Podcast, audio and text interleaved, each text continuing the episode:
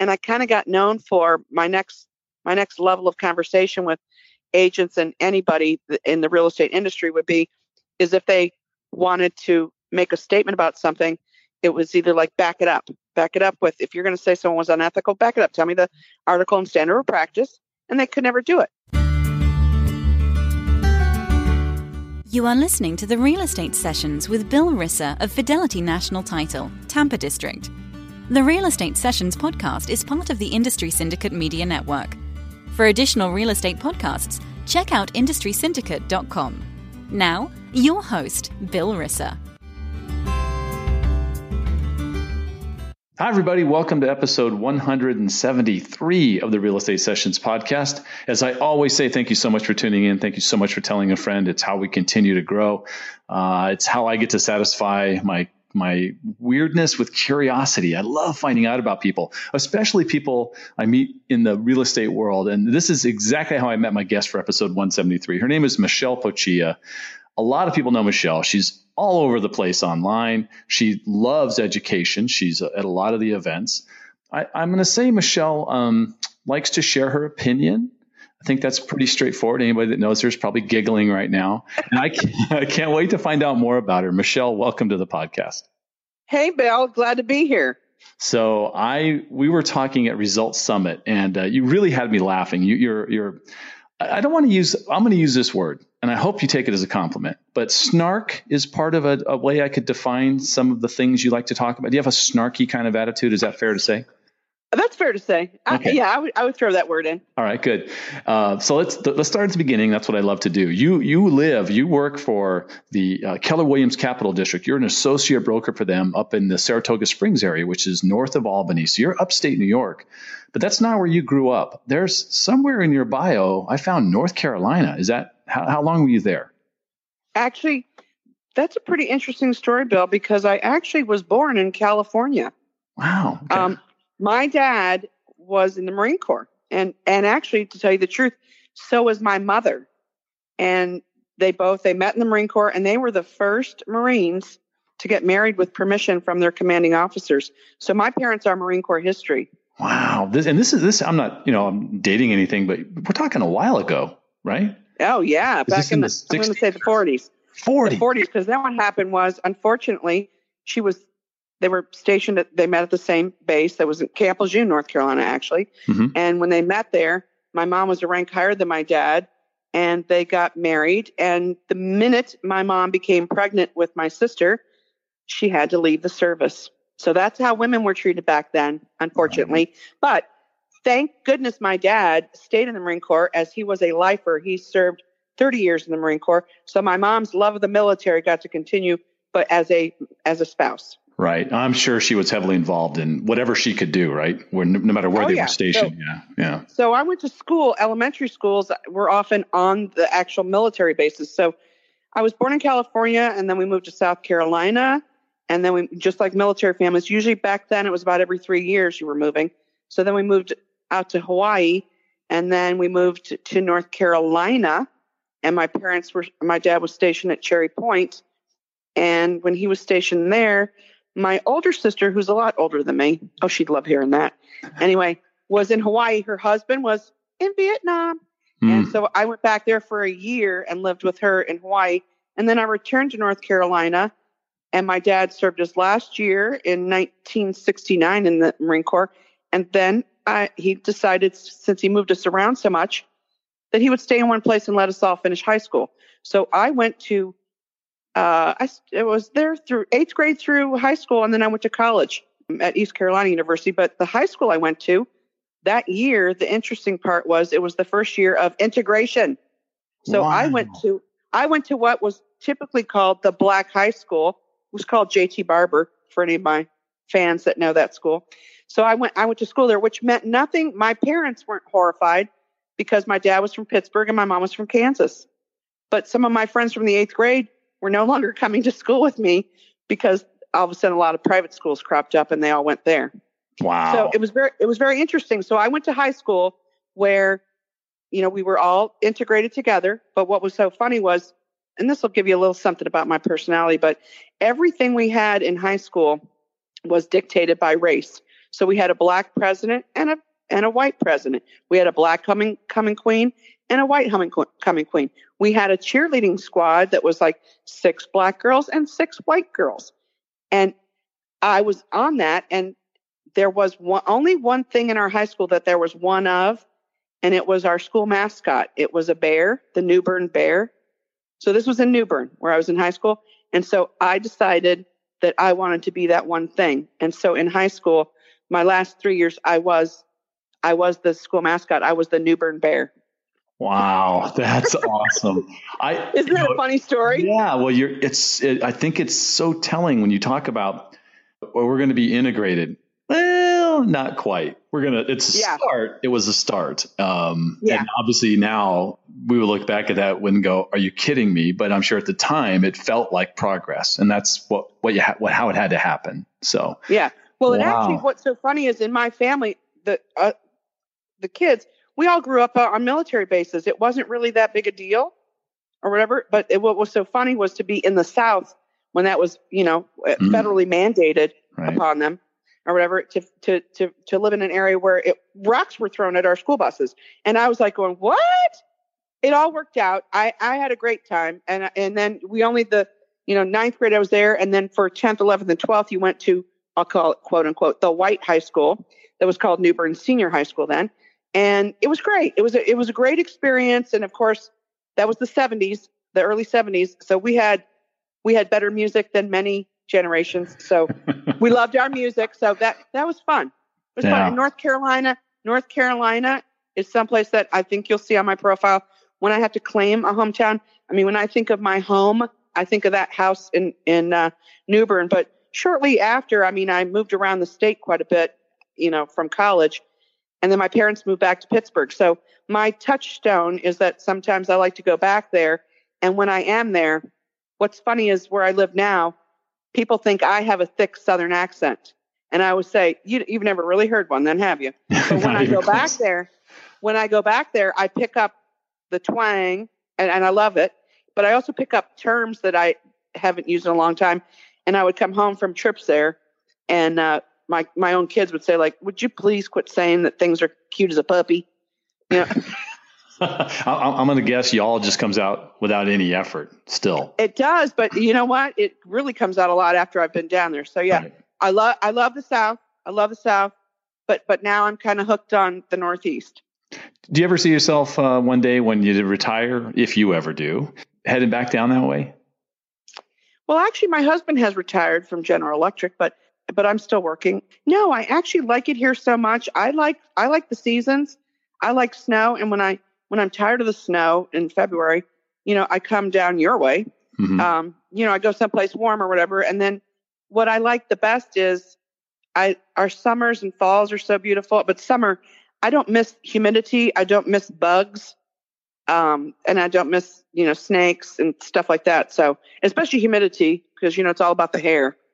So, okay. um, no, I don't, I, and we don't have that. We maybe have two weeks of like that kind of weather here and that's it.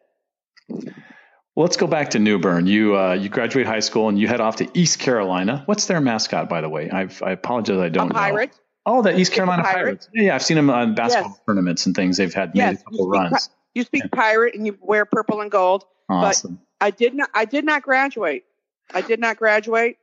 And if somebody asked me, I, you know, my thought was that I'd take some business classes. My dad wanted all of his girls to get a degree in education so that we could become teachers because he used to say when the and this is very Marine Corps of me to say this, but he would say when the son of a bitch that you marry leaves you, you'll have something you can do to support yourself. And, and, I would say, "Oh, there's a reason. There's a reason for living." wow. Okay. Look, you yeah, know, very funny, pragmatic, but, very, you know, thinking yeah. very logical. he meant he meant it in the nicest way, but uh, he also actually, to tell you the truth, he adored all of his son sons-in-laws. So I would have looked at like business stuff, but you know what? Well, there was something else that appealed to me. I actually, I don't know if you'll enjoy this part or not, but I actually became involved with the biblical research and teaching ministry. Wow. All right. And this was, is this part of the huh? school? Part of the school? No, it was an outside activity. Okay. Gotcha. That I actually started like in high school. So um, that, that was fun, but that introduced me to a whole different world or whatever. Right. And I, I probably traveled around a lot because of that. If if you had thinking back, what what was other than the education career your dad wanted? what did twenty year old Michelle want to be when she was out on her own and doing her thing? My my major appeal really had to do with animals, and I used to have a fantasy about being a librarian, if you can believe that one.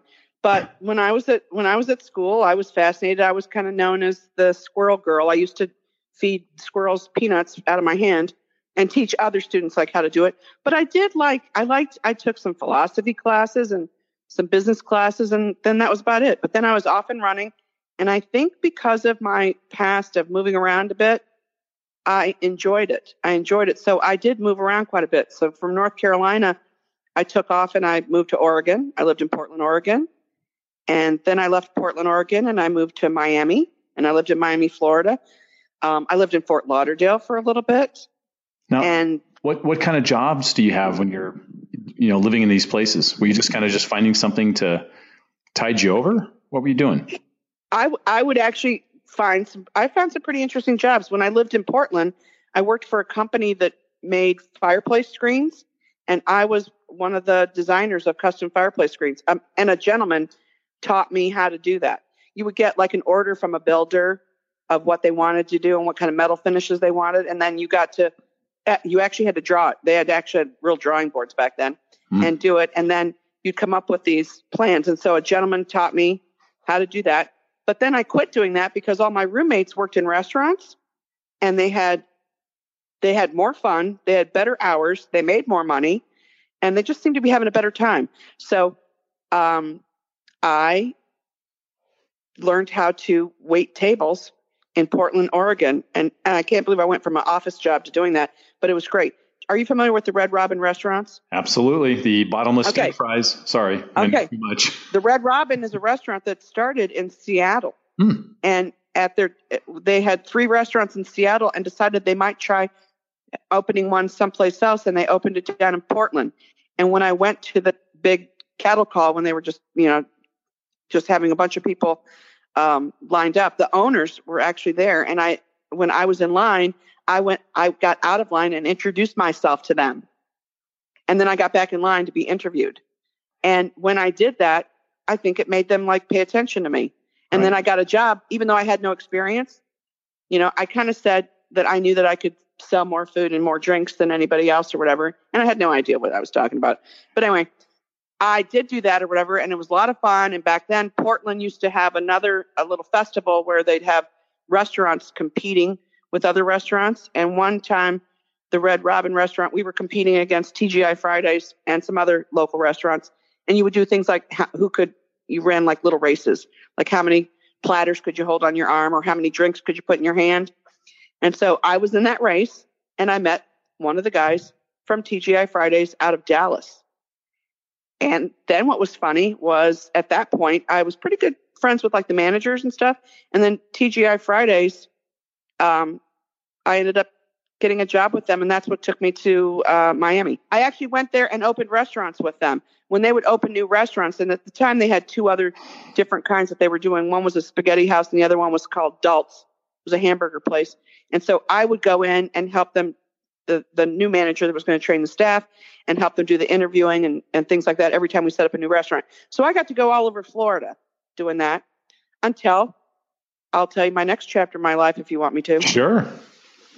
So my one of my friends from Portland who I'd crossed country with before called me up and she said, Michelle, if I flew you out here, would you come back? Would you come across country with me? We went out together. We, and I think we took two trips together. But she said, would you come back across with me? I'm going to move back. She was from North Carolina. And I said, sure. I said, but let me get a leave of absence from work because we're going to have fun. So I did. I got a leave of absence from work. We took off. You know, we didn't have cell phones back then. So somewhere in the during the trip, I called home and my parents told me that my little sister, who lived in Parkersburg, West Virginia, um, was having her second child, and my mom had fallen down and broken her leg. And she said, "Oh my goodness, I won't be able to have her." So I said, "Hey, listen, I'm coming across country. I'll get Deb to drop me off there."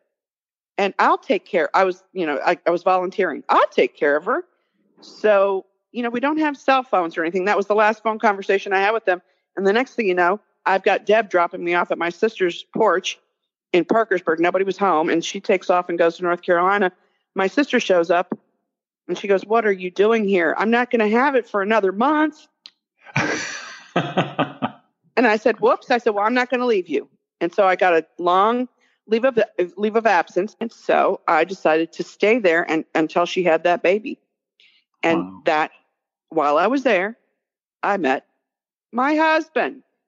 So to talk, look, talk about uh, um, what's the word I'm looking for? Serendipity, right? Yes. Yeah, doing the right thing, being in the right place at the right time, and good things happen. That almost sounds like that would work in real estate. Well, I think that it does, Bill. You know, yeah. I'm I do tell people sometimes, well, often when I'm talking with agents about you know what they need to do or whatever, I always go, do you ever hear like a voice in your head that's telling you this is a great idea, do this, or or hey, I'm thinking about that person, I should call them, or whatever. I always go, you should act on it because it's it's those things that yield results. If you never act on it, you know, nothing ventured, nothing gained. You can't hurt anything by trying right. or whatever. But when but when you get that still small voice or whatever, take it as a little tip off that the the brain cells that are the best ones have risen to the top and told and given you a command or whatever, or you know, are trying to lead the way for you, and do it. Just do it. You know. So, was there some moment like that for you that uh, led you to the world of real estate? Yes. I married my husband. We had our first child he was uh, interviewing for jobs because he was in West Virginia and he's from Ohio. And three of the jobs he interviewed for one was a company in New Jersey, one was a he's an engineer, by the way, mm-hmm. and one was a company that makes ladders that was in California, which that appealed to me. Anyway, and the New Jersey thing, I can't even remember what that company was. And the other one that appealed to him was working on jet engines at General Electric in Cincinnati, Ohio and he grew up just north of there where Miami University is, Oxford, Ohio. Mm-hmm. And because we already had one child and I knew I was going to have more, I said, you know, I never got to grow up around relatives and especially grandparents. And I said, this would be just so cool to live in your hometown and you could commute to work. He went, Michelle, I have no desire to go back and live in my hometown. And I said, well, it's only going to be a 45 minute drive or whatever, but I saw the benefit of it. His dad was a music college, you know, college professor, and I liked the little town. I actually got married there too. But I said, "Let's go." So we did. We moved to Oxford, Ohio, and when I was in Oxford, the first house we bought um, was uh, kind of a bachelor pad chalet, A-frame, cool place, a lot of wood and stone that a builder had built for himself, and he was selling it. So we bought that, and we lived in it. And after we outgrew it, we were um, by the time we had our third kid when i was going to put it on the market i had a woman who went to high school with my husband come out and give me a, little estimate of value and she told me what she thought it would sell for. And then i don't think I, I i actually talked to another agent but i didn't have them come over. And then i thought you know what? I'm going to sell it myself. And somehow that just came to me or whatever and i did. I put it in and I sold it for more than what for more than what they said. So you, you went you went for sell by owner on them, huh? On my house, yes, I did. Uh-huh. And then I was going to build a house. And here's the best part. So because it was so, you know, part of it, Bill, is to be honest with you, the the price was more than what they estimated that they would put it on the market for. But the other thing too is it was just a really cool house with the wood and all the stone. I can't even describe it to you, but kind of chalet looking, but up on a hill on a couple acres. And so the, it was very appealing to people. The couple that bought it, they bought the house and then he was talking about it all around town. The next thing I know, my friends are all saying, Michelle, was that really easy? And so some friends of mine said, Michelle, help us sell our house. And they had a cute little house um, in town. And I said, okay. I took ads out mm. in the mm. newspaper. Wait, wait, wait. Mm. and said I was having an open house. And I and at their house or whatever. And I'm not licensed or anything. And at my open house at their house, a broker that owned a Coldwell Banker franchise there. His name was Tim Myers. He's since deceased, and he was a very good guy to me. He walked in the door of my open house. He waited for the people that were there to leave, and then he pointed his finger at me and he said, Michelle, what you're doing is illegal. And I want to talk to you about that. And I said, What am I doing that's illegal? He said, You can sell your own house, and that's all well and good. But selling other people's property in the state of Ohio, young lady, you must have a license to sell real estate. And I said, I had no idea, which I didn't. I said, I had no idea. He said, Yes, you're taking out ads and doing this. He said, So, but I have a solution. I said, What is it? He said, Michelle, I'm sending you to real estate school and I'm paying for it. And you are going to become a real estate agent and you're going to work in my office. And I was like, Okay, Tim. That's awesome. Look, uh, you think about it from Tim's point of view, he saw someone who was a hustler, a go-getter, who knew how to work. I mean, that's that's like that's that just fell right in his lap. That's awesome. Well, the best part about hooking up with Tim was he was he was an adorable character, very well known in town, grew up there or whatever, very well had his finger in every little pot, a great, you know, real estate investor on his own, you know, had loads of student rentals. Um, and the nice part was, uh, and Tim had lots of staff that did lots of things for him. And so at that point in his career, he really did take me under his wing. He brought me into the office. At first, I went to real estate school, and then I passed the test. Um, and then he brought me into the office. He asked me where I wanted to sit, and I chose an office space to share with another woman that was right across from the woman who had come out to my house and given me that CMA that went to school with my husband. Yeah her name was Donna. And so I wanted to be across the hall from Donna. He said, Why do you want to be right across the hall from Donna? I said, Because I want to listen to whatever she says. I'm gonna I'm gonna spy on her or whatever. And he went, Hey, good idea. That's what he said to me. Good idea. so but the best part about Tim that I will tell you that I think that, you know, broker owner managers back then it was a little bit different or whatever, but this still works. He actually mentored me for an entire year.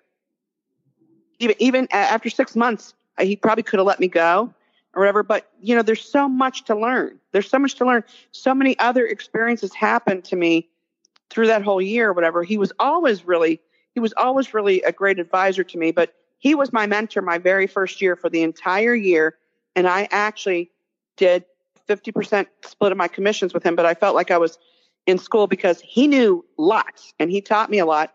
And after that, after spending a year being across the hall from Donna, I was adopting the way that she talked and the things that she said and how she said things.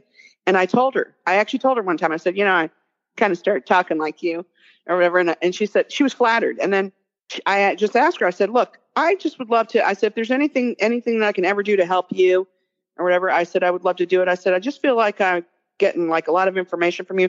She became, she was my next mentor and the best mentor I've ever had. And that's why I tell agents, that's why early on I made money and did well because I put myself in that position, but I also paid for it. I did, it wasn't that I didn't worry so much about my split because it really was grad school.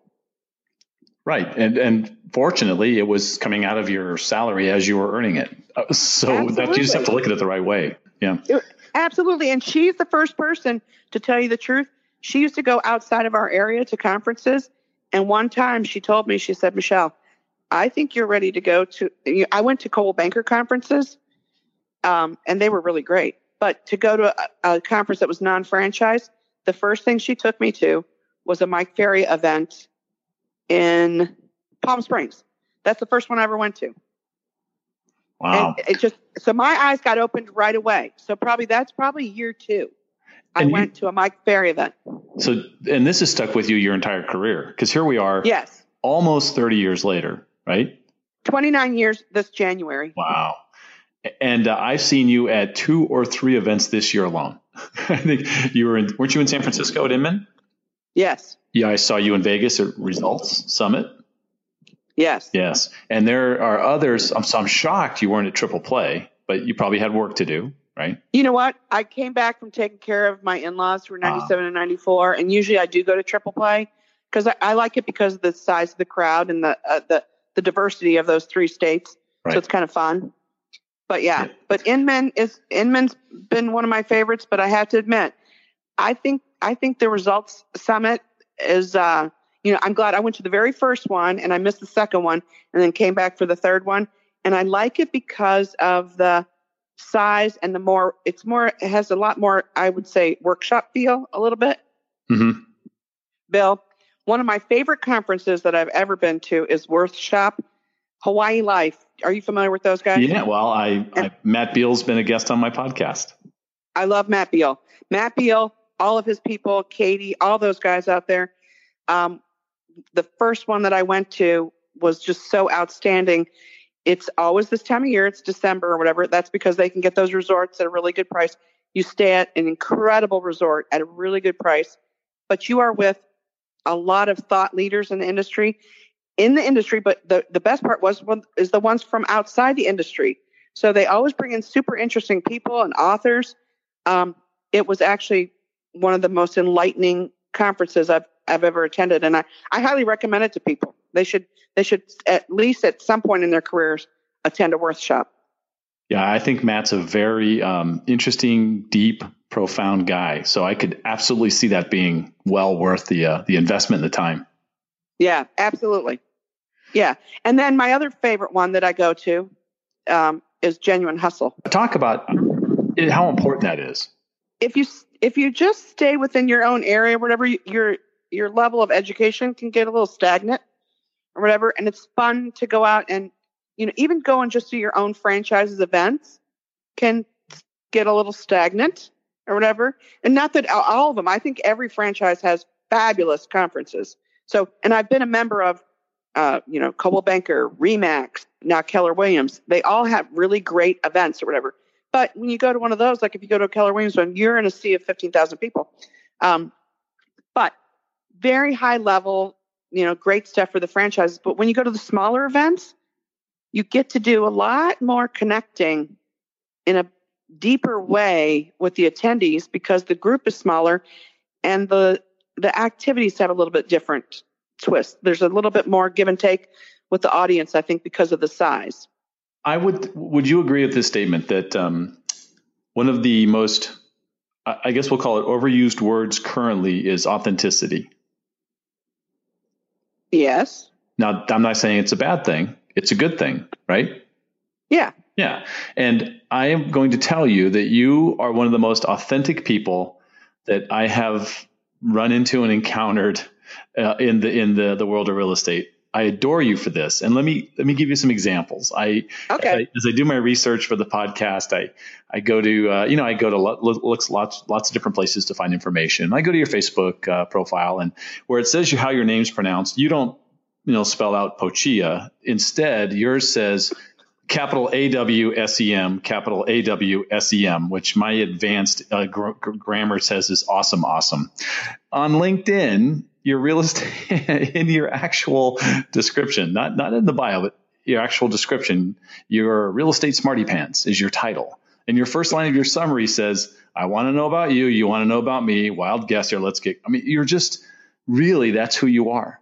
And I, I to talk to me about, um, that part of your life. You know, you're you're not trying to sugarcoat anything. You're you're probably very honest with your customers, but I'm an, I'm going to assume that you tend to end up working with more people that have a similar sort of sense of humor like you. Is that true?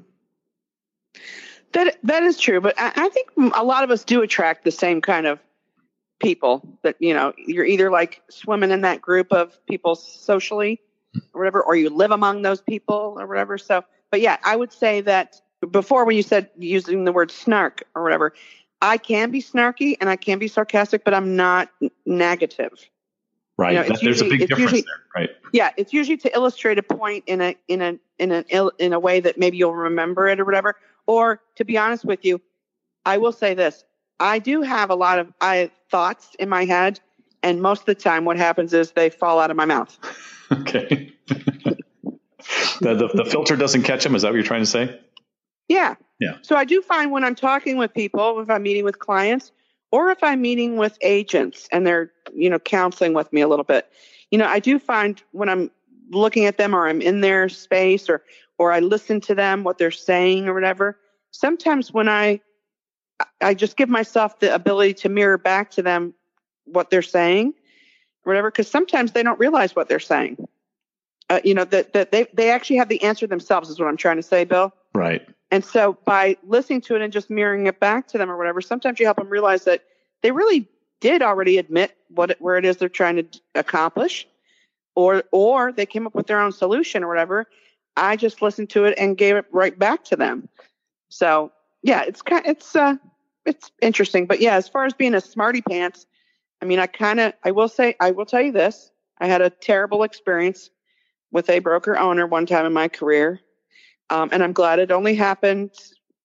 Okay, it's happened twice. I should I should admit that it's happened twice. But the first time it happened, that is what spurred me. I know a lot of us become transactional and just we're we're all trying to make a living, and you just go from one deal to the next and following up on leads and trying to make them happen or whatever. And sometimes you don't pay attention to things like you don't get involved in your association, you don't get involved in even in your franchise doing things. So they have different committees and groups to do things. You don't get involved because you're too busy making money for your family and and that's really good. Something bad happened between me and a broker and I needed information. It was of a legal nature or whatever. And so I turned to my association, which said that's of a legal nature. You're going to have to go a different route or whatever. It was very frustrating to me. So all of a sudden, I was spending nights reading New York State real estate law and I pretty much was also memorizing the code of ethics, which I can't even tell you how many classes of code of ethics I'd taken, but I'd never in one fell swoop just really read it and tried to absorb everything about it. Um, and so I became very well versed in those things. And I kind of got known for my next my next level of conversation with agents and anybody in the real estate industry would be is if they wanted to make a statement about something, it was either like back it up, back it up with if you're going to say someone was unethical, back it up. Tell me the article and standard of practice, and they could never do it. Or so I'd say you really need to learn these. Or so it was a bad situation that forced me into educating myself, and then as a result, I kind of became somebody that a lot of agents would call to say, "Wait, where does it say that somewhere? Does it say it anywhere in real estate law that this is the, this is the way it can't go? Why do we say that?" And so I became that person, and so people would say, "You're such a smarty pants." and you're you're very active at, as a volunteer. Uh, obviously, this goes hand in hand with that knowledge that you keep accumulating, right? Correct. Yeah. And actually, eh, Bill, part of that does have to do with my age and the longevity of being in the business because sometimes, you know, when you've got young kids, and I, I will tell you this, when we experienced that really incredible market where prices were just obscene, but it, what was more obscene was that people could get loans on them when that was going on, I just want everybody to know that it was actually my life situation that created that entire market because I had three children going to college simultaneously. And so I had to be provided for. And so that market appeared. And because I, I was determined after meeting with first time home buyers who had such college debt that was going to affect the way that they could, then they had these great paying jobs but that debt was going to keep them from buying the kind of house that they deserve to live in. Um, I I decided that when my kids hit college, that none of them were going to walk out the door with a college debt hanging over their heads. Wow, that's great. So, uh, well, yeah. the timing and uh, well, hard work. Let's let's let's focus on the hard work on your part. so, so what's so funny about that is my son, who got married last year, who lives in Richmond, Virginia. He and his wife, who've only been married a year, but the house that they share they just they called me about a week ago. They just made their last payment. Wow, they're, that's great. They're thirty. They're thirty and thirty-five. Wow! Congratulations, so, mom. Good job. Awesome. Uh, that is uh, that is pretty funny. Now, of course, yeah. I can't get them to leave that house. I'd like them. I'm like going, okay, give it up. Let's buy a better house. And they're like going, no, we own it now. And I'm like, oh. so that that's our next chapter is going through that. So they're going to have to have some kids for them to feel that crunch. yeah, but, other than that, it was it is really funny to me how real estate and dealing with people's lives has influenced the way I am with my husband on things of, of a real estate nature, but also with my children. And and it, it is it's it's it's it's been a good thing. It's been a really good thing. And I do I will say this. I am kind of known for this. I do treat my clients, and it's not because I'm so maternal or whatever. It's just I treat them if they're in that age group. I I treat them just like they're my kid, or if they're my age, that's my sister, or my brother and my sister. You know, I'm I'm not gonna let them do anything that I wouldn't let my brother or sister do. I was just about to ask you that question. Like, how do you know? Many of my guests focus on creating this exceptional customer experience. You've kind of just laid out the platform that you use, right? It's making them part of your family, so you can, you know, really, you know, as a, Valerie Garcia would say, love on them, right? Absolutely. Now, one of the things I will say that really helped me a lot when I first started out. And in fact, you know, I was in real estate for three years in Ohio, and then I moved to New York. And I thought, so that now we're in 1990, well, it was the end of 92 actually, but 92, 93. Uh, my husband got transferred, so I get the dates mixed up. I stayed in Ohio for a while while we built a house here. So anyway, because I, I, I wanted to stay in Ohio. So I said, I'll move there for two years, but I'm coming back to Ohio. Well, I never, I never went back. Anyway, but when I came here, you know, we still didn't have like any kind of appointment showings or anything. And we had barely you know listings on a computer they were still mls books um, so when you made an appointment when agents in my new office when they made appointments you had to actually go to the office the other office pick up a key take the key go show the house or and then take the key back to that office i mean it was labor intensive showing property so what i used to do so that i would get my face known to the other agents in the town i used to go visit the other offices i would say uh, agent carol would have a, a, a bunch of houses she was going to show, and, and I go collect all the keys for her, and then I'd bring them back. But then I met the people in the other offices, so that's how I met people. But how I met the public was I met a builder who built a house, and I said I wanted to list it. He said everybody wants to list it, and I said yeah, but I want to practically live there. I'm going to have an open house there every weekend. And I said, and I'm going to have coffee and little mini muffins and juice. And I'm going to, and people will get to know who you are because I'm going to hang out there. And I would hang out there for like three hours, Bill. Um, but people came every week. People used to come every week. And then how I met people was then I was like offering them like information because this I threw myself into education when I got here. So the stuff I learned about the area, New York started a program called STAR where you could get your school taxes reduced. I got the forms and I would pass those out and tell people you can get this or whatever. So that's what I started doing. And even though these people weren't in the market to sell their home or to buy a home at the time, they walked away with information from me. And like two years later, I'd be the person that they would call. It yeah. was hysterical. But That's... that on that one that one house, that open house, I built my business. And I'm proud to say that now I think in that house, the since I had it listed, the a third family is in it or whatever, and that family that lives there, they know how fond I am of that house they called me to sell a property to their mother who wanted to move up here and live closer to them. Wow, that's great. I look, I've had you way longer than the half hour I asked of your time. So I'm gonna I'm gonna ask you the the final question that I have asked every guest on the podcast. And that is if you could give one piece of advice to a new agent just getting started in the business, what would it be? Find yourself an excellent mentor and make it worth their while to spend time with you by contributing to their business, and it will reward you greatly. That's awesome. Uh, Michelle, if somebody wants to reach out to you, what's the best way for them to get in touch with you? My cell phone number is all over the internet. People say all the time, Why do you give it out? And I said, Because I want to get phone calls.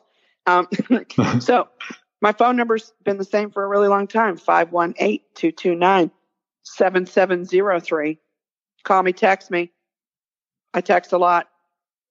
I love that, Michelle. It really has been wonderful chatting with you for for uh, here for the for episode 173. Thank you so much for finding some time in a what's got to be a really busy uh, month uh, with holidays and all that stuff. I know everyone's kind of strapped for time, but thank you so much. Uh, and well, I Bill, can't can't wait to see you in New York. Are you going to be at Inman? I will be. And all Bill, right. Thank you so much for having me. I'm a huge fan of your show, and thank you for all you do for us. Oh, thank you very much, Michelle. We'll talk soon. All right. Bye bye.